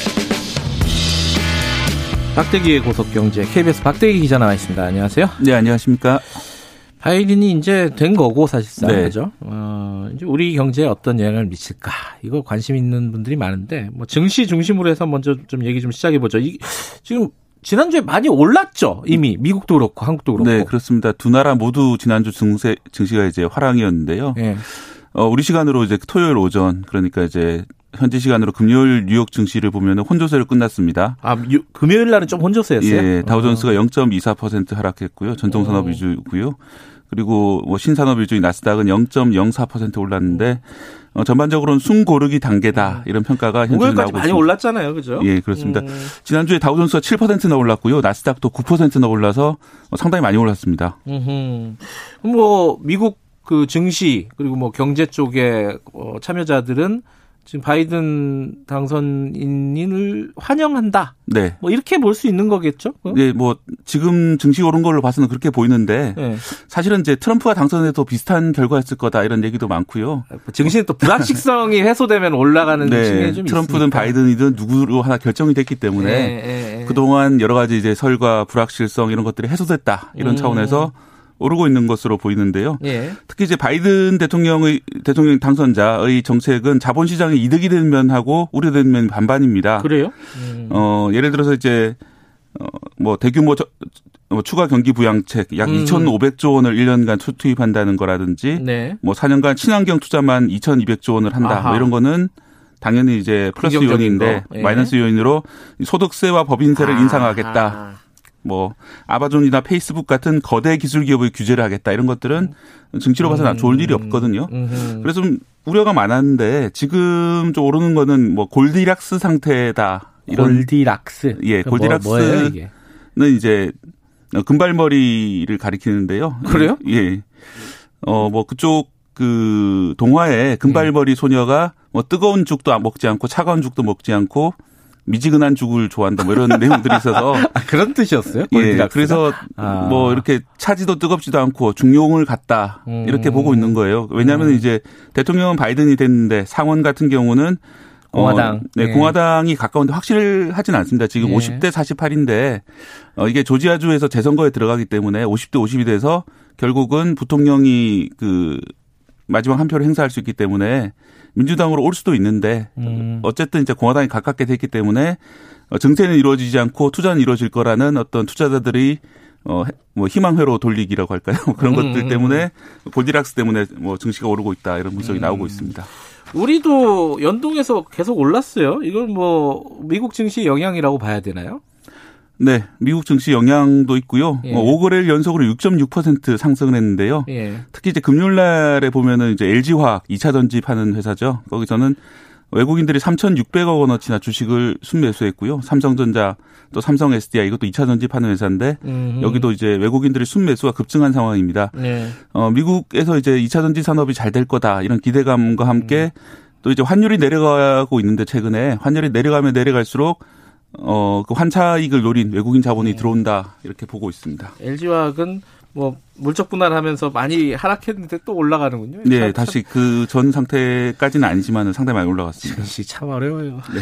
근데 어쨌든 지금 환율 얘기했는데 환율은 왜 이렇게 내려가는 거예요, 지금? 예, 미국 연방준비은행이 양적 완화 그러니까 이제 통화 공급을 계속할 거라고 기대가 되고 있고요. 음. 또 이제 바이든은 여러 가지 투자를 하다 보면 적자 예산이 될 텐데 네. 그럴수록 네. 국채 금리를 안정시키기 위해서 이제 돈을 찍어낼 거다 이런 기대감이 음. 많기 때문에 네. 석달 전에 1,180원이었는데 1달러에 우리 원화로 예. 지금은 1,120원이 돼 있고 예. 조만간 1,100원 선으로 내려가는 거 아니냐 이런 전망들이 나오고 있는 아, 상황입니다. 1,100원 밑으로요? 네. 오호. 이게 이제 환율이 계속 떨어지게 되면 환차익을 노리고 외국인들이 이제 투자를 우리나라 증시에 많이 하기 때문에 주식 시장은 괜찮은데 또 수출품 입장에서는 우리 수출품 가격이 오르는 그런 원인이 되거든요. 그렇죠. 그렇기 때문에 꼭 좋은 일만은 아니기 때문에 대응이 좀 필요한 그런 상황입니다. 어찌됐건 뭐 증시는 좀 오르고 있고 환율은 떨어지고 있고 뭐 이런 상황인데 전체적으로 보면은 바이든의 집권이 우리한테는 이득이다. 뭐 이런 얘기들 많이 하더라고요. 뭐 무역주의도 좀 네. 복원이 되고 어떻게 동의하십니까 이 부분에 대해서? 일단 무역 적인 면에서는 네. 크게 개선되기는 당, 당분간 어렵다 이렇게 저는 그래요? 보고 있습니다. 음. 어, 이제 크게 이제 바이든 집권으로 달라진 환경이 두 가지가 있는데요. 예. 하나가 이제 기후변화에 대응하는 산업들이 이제 뜰 예. 거다. 그 다음에 이제 미중 갈등이 해소될 거다. 이런 분석들이 있는데, 예. 어, 일단 기후변화 대응 산업이 뜨는 거는 확실해 보입니다. 왜냐하면 예. 이제 바이든 대통령이 제일 먼저 할 일이 당선되는 날 파리 기후변화협정에 재가입을 하겠다. 예. 이렇게 발표를 예. 했거든요. 어, 그래서 이제 뭐 그런 일들이라든지 음. 그리고 어, 지난 4년 동안 사실은 이제 기후 변화에 대해서 트럼프 대통령이 거짓말이다. 네. 이러면서 이제 계속 어, 눈앞에 있는 현실을 외면하고 있었는데 네. 다시 눈을 돌리기 때문에 거기에 대해서 이제 다양한 그런 시도들이 있을 것이고 예를 들어서 뭐 지난 시간에도 말씀드렸다시피 어, 전기차, 전기차 하지만 정작 미국에서는 별로 전기차 산업이 아직 안 뜨고 있거든요. 다 유럽이라든지 중국에서만 전기차 시장이 커졌기 때문에 네. 어, 당장 내년부터 전기차를 미국에서 상당히 강하게 보급하고 또 보조금이라든지 어, 만약에 이제 지키지 않았을 경우에 규제를 강화, 강화한다면은 산업이 급격하게 전기차 그리고 재생에너지 쪽으로 넘어갈 수 있다. 이런, 음. 이런 점이 있고요. 또 우리나라 거기서 이제 일정 2차 전지라든지 일정 만드는 것들이 있기 때문에 그 거기 동참한다면 충분히 좋은 기회가 있, 을수 있습니다. 하지만 미중 갈등 경우에는 미국 내 중국에 대한 경계심이라든지 여론이 워낙 안 좋고 또 공약을 봐도 중국에 대해서 상당히 강경론을 펼치겠다. 뭐 이런 공약들이 많기 때문에 당분간은 별로 좋아질 리가 없다. 이런 민주당이 집권을 해도 크게 예. 바뀌지는 않을 거다. 예. 예. 어, 특히 이제 관세라든지 이런 것들은 철폐를 하게 되면은 뭐 초장부터 이제 중국에 밀리게 된다 이런 식을 주, 기 때문에 예. 그러지는 않을 거다. 다만 이제 한 가지 장점은 우리나라에 대해서도 자동차 232조를 적용해서 구율 관세를 매기겠다. 뭐 이런 이제 선포들을 트럼프 행정부에서 여러 차례 했었는데 사실 이게 무리한 법 적용이거든요. 예. 근데 이제 이런 이제 전 세계 모범을 보이겠다고 하는 바이든 대통령 당선자가 갑자기 이제 자동차 고유 관세라든지 우리가 음. 예측하지 못했던 불이타 음. 어 이런 말도 있었어요. 진인사 트천명이라고 트, 럼프를 기다린다. 예, 그러니까 그 한미 통상 협상가들 사이에 다 네. 약속이 돼 있고 네. 합의가 돼 있는데 마지막에 이제 트럼프 대통령이 틀어가지고 음. 이루어지지 못한 일들이 많이 있었습니다. 그래서 네. 이제 우리나라 관료들 사이에서 진인 사 트 천명 음. 뭐 할 일은 다 해놨지만 트럼프 대통령이 어떤 또 입장을 내올지 모르기 때문에 기다려보자 뭐 이런 말까지 나올 정도로 네. 상당히 이제 그 불안정성이죠 그런 것들이 불확실성이죠 그런 것들이 많았는데 그런 건 없어지는 효과는 좀 있을 거다 기대가 되고 있습니다. 근데 뉴스 보니까 우리 경제 성장률이 뭐 몇 퍼센트, 0.3% 포인트 올라간다? 뭐 이런 얘기들은 이게 계산이 맞는 거예요? 이런 계산이 나오나? 네, 해요? 저도 그게 좀 신기해서 네. 어떻게 뭐 점쟁이도 아니고 이렇게 올라간다라고 이제 얘기할 수 있을까 네. 싶어서 보고서를 좀 뜯어봤는데요. 네. 어, 그 보고서들 중에 여러 군데서 나왔는데 우리 금융투자에서 나온 보고서 상당히 상세한 보고서입니다. 네. 여기서 이제 보면은 미중 무역 전쟁 때문에 지난해 우리나라 경제 성장률이 0.4% 포인트 하락했다라는 한국은행 보고가 있거든요. 네. 0.4% 포인트 중에 절반 정도는 심리적인 문제입니다. 음흠. 어, 미국이 이제 하도 이상한 그런 행동을 많이 하기 때문에 네. 투자 심리나 소비 심리가 죽어가지고 0.2% 포인트 하락했고 네. 또0.2% 포인트는 어, 미국과 중국 사이에 무역이 줄어가지고 우리가 손해를 본 거다 이렇게 했는데 음. 어, 여전히 이제 무역은 줄은 상태로 계속 갈 거라고 이제 우리 금융투자도 보고 있는데 심리적인 부분은 개선이 될 거다. 아까 음. 말씀드린 대로 뭐 특이한 그런 정책이 도입되지 않기 때문에 0.2%포인트가 개선이 돼서 우리나라와 이 투자와 소비가 늘어날 거다 이렇게 보고 있고요. 그럼 나머지 0.1%포인트 같은 경우에는 미국에서 대규모 어, 경기 부양책이 일어나면은 어, 전 세계적인 무역 교역량이 한 0.4% 포인트 정도 늘어나고 어, 전 세계 무역량과 우리나라의 이제 관계가 이제 0.25 정도 되거든요. 그래서 0.01 아, 0.1% 포인트 추가 성장을 해서 합쳐서 0.3% 포인트 성장할 거라 이렇게 보고 있습니다. 뭐 뭐든지 어 좋은 면이 있고 나쁜 면이 있긴 하지만은 뭐 바이든 대통령이 당선이 된 거는 어, 전반적으로는 좀 긍정적인 신호에 가깝지 않을까라고들 다들 평가를 하는 것 같아요. 그렇죠? 네, 저는 이제 뭐 돈 문제를 다 떠나가지고 네. 어떻게 보면 지구를 살릴 수 있는 마지막 기회가 아닌가 기후 변화 문제 때문에. 예, 예, 맞아요. 뭐 일단 예. 살아야지 돈도 문제가 되지 않겠습니까? 음. 뭐 그런 생각이 많이 듭니다. 어, 그쪽에 관심이 많으시군요, 박대희 기자는. 네, 네, 그게 뭐 지금 당장 오늘도 엄청 음. 춥잖아요. 11월 네. 초인데 우리가 체감하고 있는 일이고 지난 여름에도 엄청나게 많은 비들 그런 것들이 언제까지 이렇게 우리가 지금 지구에서 살아야 되는데 음. 빨리 대응이 필요한 상황입니다. 기후 변화 문제는 막 우리 우리가 어, 많이 좀 다뤄봅시다 그러면은. 네. 네. 여기까지 듣겠습니다. 고맙습니다. 고맙습니다. 박대희 기자였습니다. 지금 시각은 8시 40분입니다.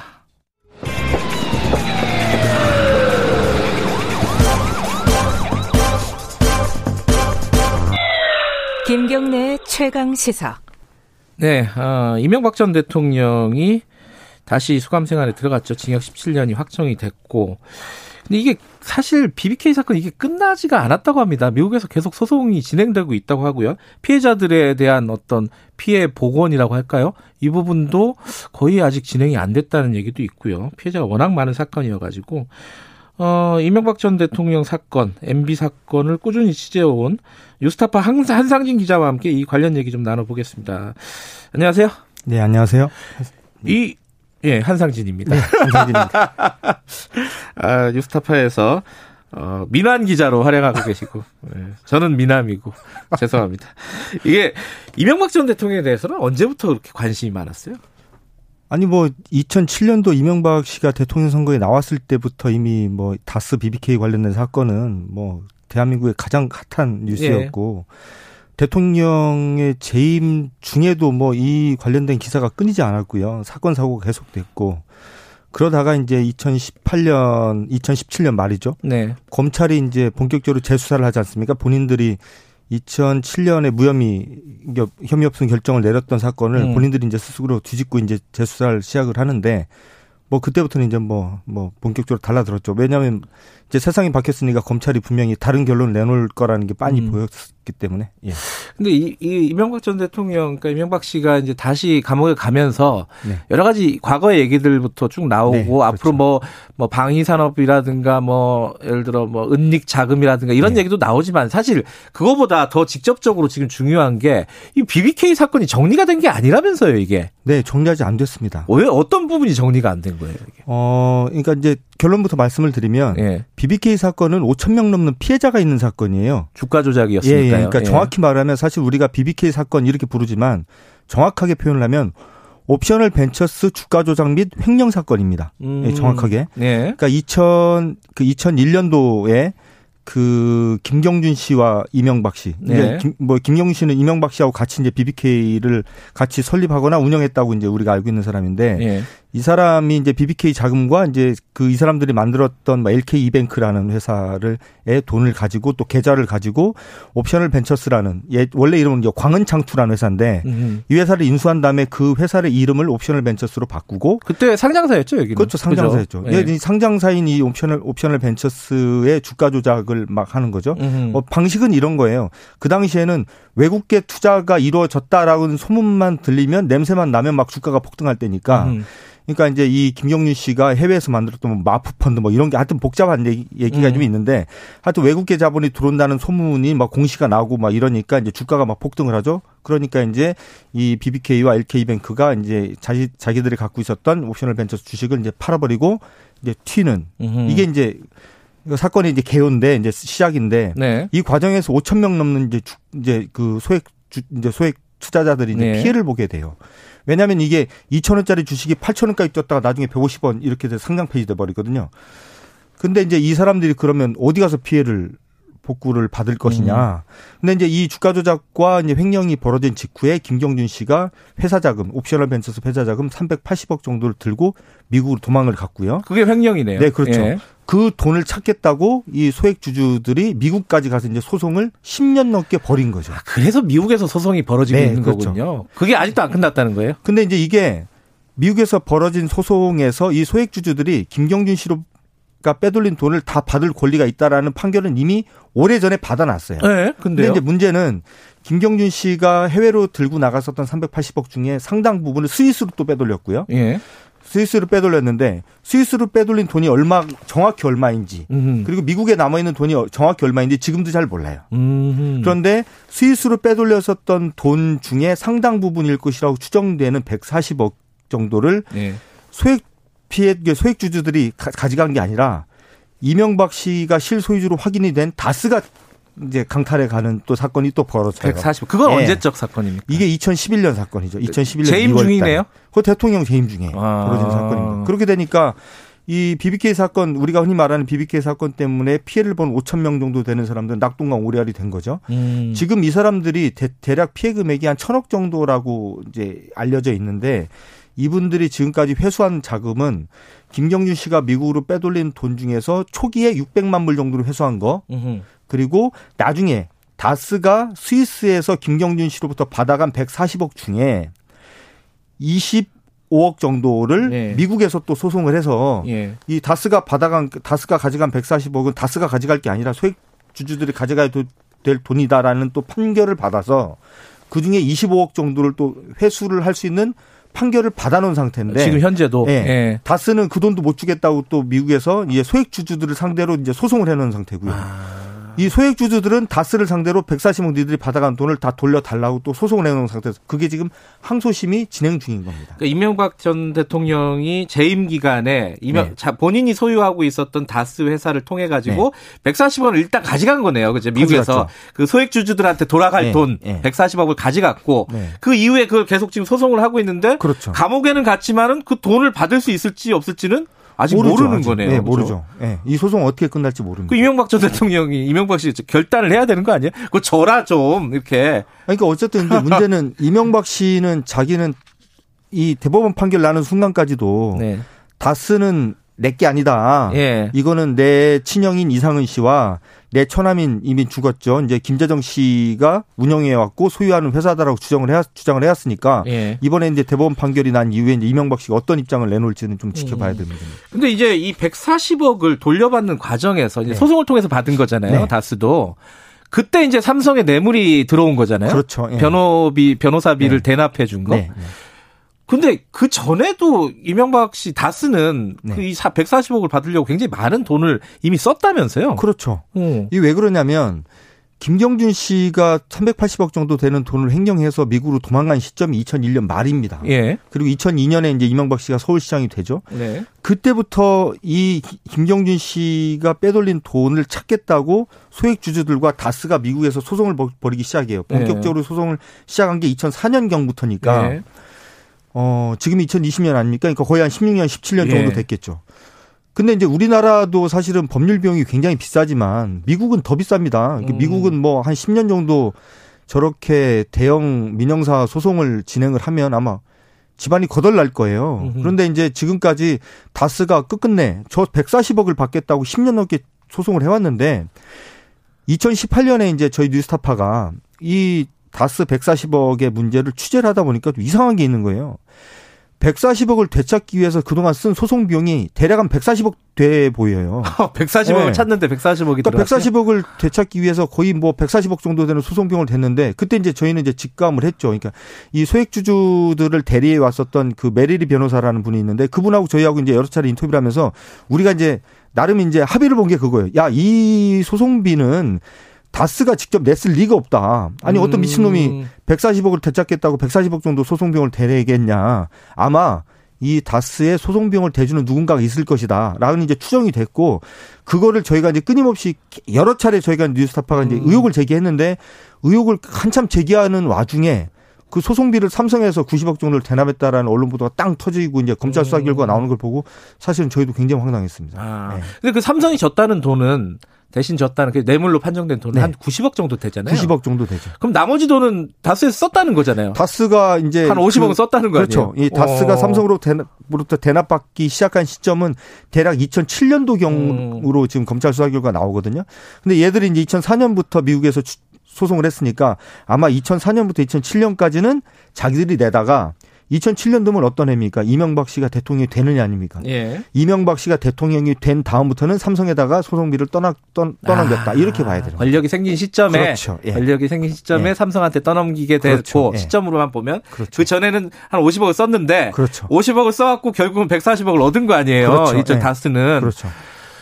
근데 좀 아이러니한 거는 이 사건으로 사실 감옥에 가게 된 거라고도 볼 수 있는 거 아니에요? 그렇죠. 그러니까 어. 이게 참 아이러니입니다. 그러니까 네. 이 140억 사실은 다스의 140억은 정확히 말을 하면 뭐냐면 BBK가 만들어졌을 때 네. 2000 그러니까 원래 BBK는 1999년에 임, 김경진 씨가 만든 건데 네. 그 이후에 2000년 경에 이제 이명박 씨가 거기에 이제 들어가서 공동 대표처로 활동을 했던 거죠. 네. 이 다스의 다스가 BBK에 190억을 투자하거든 그 당시에. 이게 예. 빌려준 게 아니라 정확히 말하면 투자한 겁니다. 예. 근데 BBK는 망하잖아요. 그러면 이 투자자는 투자된 돈에 대해서 손실에 대한 또 책임을 져야 될그 필요가 있는 거잖아요. 망했으면 그 돈을 받을 수가 없는 거잖아요. 받을 수가 없는 거죠. 예. 근데 자기들이 투자한 돈이 사업이 실패해서 망해서 없어졌는데 음. 그 돈을 받겠다고 미국까지 날아가서 그 난리를 그러니까 그 메리리 변호사의 표현대로 하면 깽판을 친 건데 미국 가서 음. 그 돈을 음. 달라고 그러니까 가져갈 자격이 전혀 없는 돈을 그 돈을 찾겠다고 난리를 치는 통에 네. 본인의 본인이 다스의 실소유주라는 거 그리고 다스의 140억을 찾기 위해서 청와대가 움직였다라는 거 온갖 것이 이제 다 드러나게 되는 아이러니가 벌어지게 되는 거죠. 그 돈을 받는 와중이 이제 어 폭로가 되면서 그렇죠. 결국은 네. 이 감옥에 가는 결정적인 네. 어떤 증거들이 네. 확보가 되고 그러니까 소탐 대실 저는 이렇게 봅니다. 소탐 대실. 네. 근데 그 과정에서 이제 또 하나의 짚어야 될 부분은 검찰 얘기입니다. 검찰. 네. 메리리 변호사, 그러니까 아까 그 비비, 옵셔널 벤처스 그 소액 주주들을 네. 대리하고 있는 미국의 교포 변호사죠. 네. 메리리 변호사와 인터뷰한 걸 저도 봤는데 네. 검찰의 수사에 대해서 굉장히 강도 높게 비판을 하더라고요. 이거는 뭐 어제 오늘 일이 아니고요. 네. 사실은 메리리 변호사 같은 경우는 이 피해자인 옵셔널 벤처스의 이제 법률 대리인이죠. 미국에. 네. 이분이 2004년부터 이제 소송을 진행해 오는데 소송을 진행하는 초기부터 이 사건의 뒤에는 이명박 씨가 이제 엠비리가 있고 네. 이명박이 있고 굉장히 큰 거대한 힘이 움직이고 있다라는 걸 본인은 느꼈고 네. 이거를 한국 경찰에 수도 없이 알린 사람이 메리리 변호사입니다. 검찰이 직접 알렸다는 네, 거예요? 어허. 예를 들면 2007년도 대선을 앞두고 검찰이 이제 수사에 들어갔을 때는 본인이 갖고 있는 서류를 택배로 다 보내요. 예, 검찰로 예, 검찰에 다 어, 보냈습니다. 그래요? 그러니까 옵셔널 벤처스의 주가 조작이 벌어지고 횡령이 벌어졌었던 옵셔널 벤처스가 가지고 있었던 서류를 음. 메리 변호사가 다 packing을 해가지고 한국 검찰에 보냈는데 한국 검찰에서는 이 서류를 수령할 사람이 없다라고 반송을 해서 다시 미국으로 보내는 일이 벌어졌고요. 야, 이거 진짜 코미디 같은 일이네요. 네, 완전히 코미디. 그러니까 사실은 언론의 보도가 그렇게 많이 되진 않았었지만 음. 사실은 코미디 같은 일이 많이 벌어 많이 벌어지죠. 예를 들면 2007년도에 뭐 그런 일이 있었고 네. 2011년에 다스가 가져갈 자격이 전혀 없는 140억을 김경준 네. 씨한테 강탈을 해서 가져간 다음에는 메리 메리리 변호사가 너무 답답하니까 그때 이제 2000, 2012년 네. 이명박 씨가 대통령일 때 한국에 나와서 기자회견까지 합니다. 기자회견까지 하면서 이 사건의 뒤에는 이명박 씨가 있고 검찰이 이걸 다 비호해주고 봐주고 있다라는 폭로 기사 기자회견까지 해요. 으흠. 그래서 기, 그 당시에 이제 언론에 좀 보도가 되는데 검찰이 그때 이제 아무 말도 안 했죠. 그러다가 이제 2007년에 자기들이 했었던 검찰 수사 결과를 뭐 왜 뒤집었는지, 어떻게 해서 이게 뒤집어졌는지, 뒤집어지면서 벌어진 이 사회적 혼란에 대해서 자기 검찰은 어떤 책임을 통, 통감하고 있는지에 대해서 아무런 해명이 없잖아요, 지금. 그러면서 그냥 수사 결과만 뒤집어 놓고 결국에는 지금 대법원에서 이제 본인들이 새롭게 한 수사 결과대로 이제 대법원 판결이 났는데 네. 그럼 그, 그 뒤에 지금 검찰이 뭐 입장이라는 게 없어요. 예. 그럼 10, 13년 전에는 자기들이 왜 그때는 무혐의 처분했었는지에 대해서 뭐 말이 있어야 될 거 아닙니까? 검찰은 항상 그 얘기 하잖아요. 어, 검사는 수사로 얘기한다. 아, 그렇죠. 예. 그러니까 이제 저희가 2018년에 예. 취재를 할 때 어떤 일을 했었냐면 2007년도 당시에 BBK 이명박 다스 사건을 수사했었던 검사들 이 G부에 있었던 검사들을 찾아다니면서 왜 그 당시에 이 무혐의 음. 결정을 내렸는지에 대해서 물어봐요. 그런데 네. 하나같이 뭐라고 얘기를 하냐면 그때 당시에는 우리가 최선을 다했다 이렇게 말을 합니다. 아, 그래요? 네. 아니 원 서류도 돌려보내놓고? 그러니까요. 네. 그러니까 이제 저는 이제 그런 말을 하고 싶은데 검찰이 수사권 기소권 다 갖고 있잖아요. 네. 근데 자기들이 열심히 했고 자기들은 최선을 다했는데 뭐 결과가 이렇게 됐으니까 어쩔 수 없다 이렇게 말하면 안 되죠. 네. 저런 권한을 다 손에 쥐고 있는데 저런 권한을 계속 손에 쥐고 있으려면 본인들이 한 수사 결과에 대해서도 책임을 져야 되는 겁니다. 음. 자기들이 했었던 수사 결과가 나중이라도 뒤집히게 된다면 어떤 식으로든 책임을 지고 그것으로 인해서 발생한 피해자들에 대해서 피해 복구를 하기 위해서 검찰이 나서야 되는 거죠. 음. 그러면 전혀 하는 거 없이 뭐 본인들이 갖고 있는 권리만 계속 음. 주장하는 저런 검찰에 그러니까 이 갖고 있는 이 보면 이 사건이 우리나라 검찰이 가지고 있는 문제가 뭔지를 단적으로 보여주는 사건이다 저는 그렇게 봐요. 어쨌든 피해자들의 피해 보고는 전혀 지금 이루어지지 못하고 있는 상황이고. 그러니까 지금까지 예. 단한 번도 검찰이 예. 피해자들의 피해 금액을 어떻게 복구해 줄 수 있는지 손해배상을 예. 어떻게 해줄 수 있는지에 대해서 한 번도 말을 하는 걸 제가 음. 들어본 적이 없습니다. 아까부터 제가 좀 느꼈던 건데 이명박 전 대통령에 대해서 지금 이명박 씨라고 계속 말씀하시잖아요. 네. 특별한 이유가 있습니까? 아니 대법원에서 예. 본인이 재임 기간 중에 벌어졌었던 범죄 행위 때문에 때문에 음. 지금 실형이 이제 확정이 된 사람입니다. 음.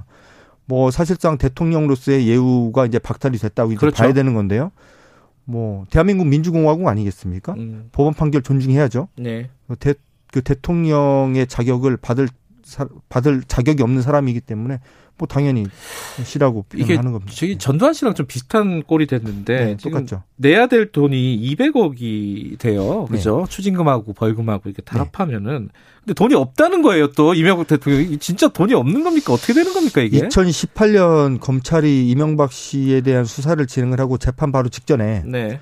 이 이명박 씨 재산에 재산에 대해서 이제 추징 보전을 해놓은 게 있습니다. 그러니까 음. 이제 이게 형사상 가압류 조치라고 이제 얘기할 수 있는 건데 그때 당시 추징 보정해 놓은 게 추징 보전해 놓은 게 111억 정도 된다고 해요. 음. 근데 지금 보면 벌금이 130억 나왔고 그렇죠. 추징금이 57억 8천만 원 정도 나왔거든요. 예. 그럼 이게 따지면 180억 정도가 넘는 건데 일단은 111억은 추징 보정 됐으니까 추징 보전 해 놓은 예. 거니까 이제 되찾아오면 되고요.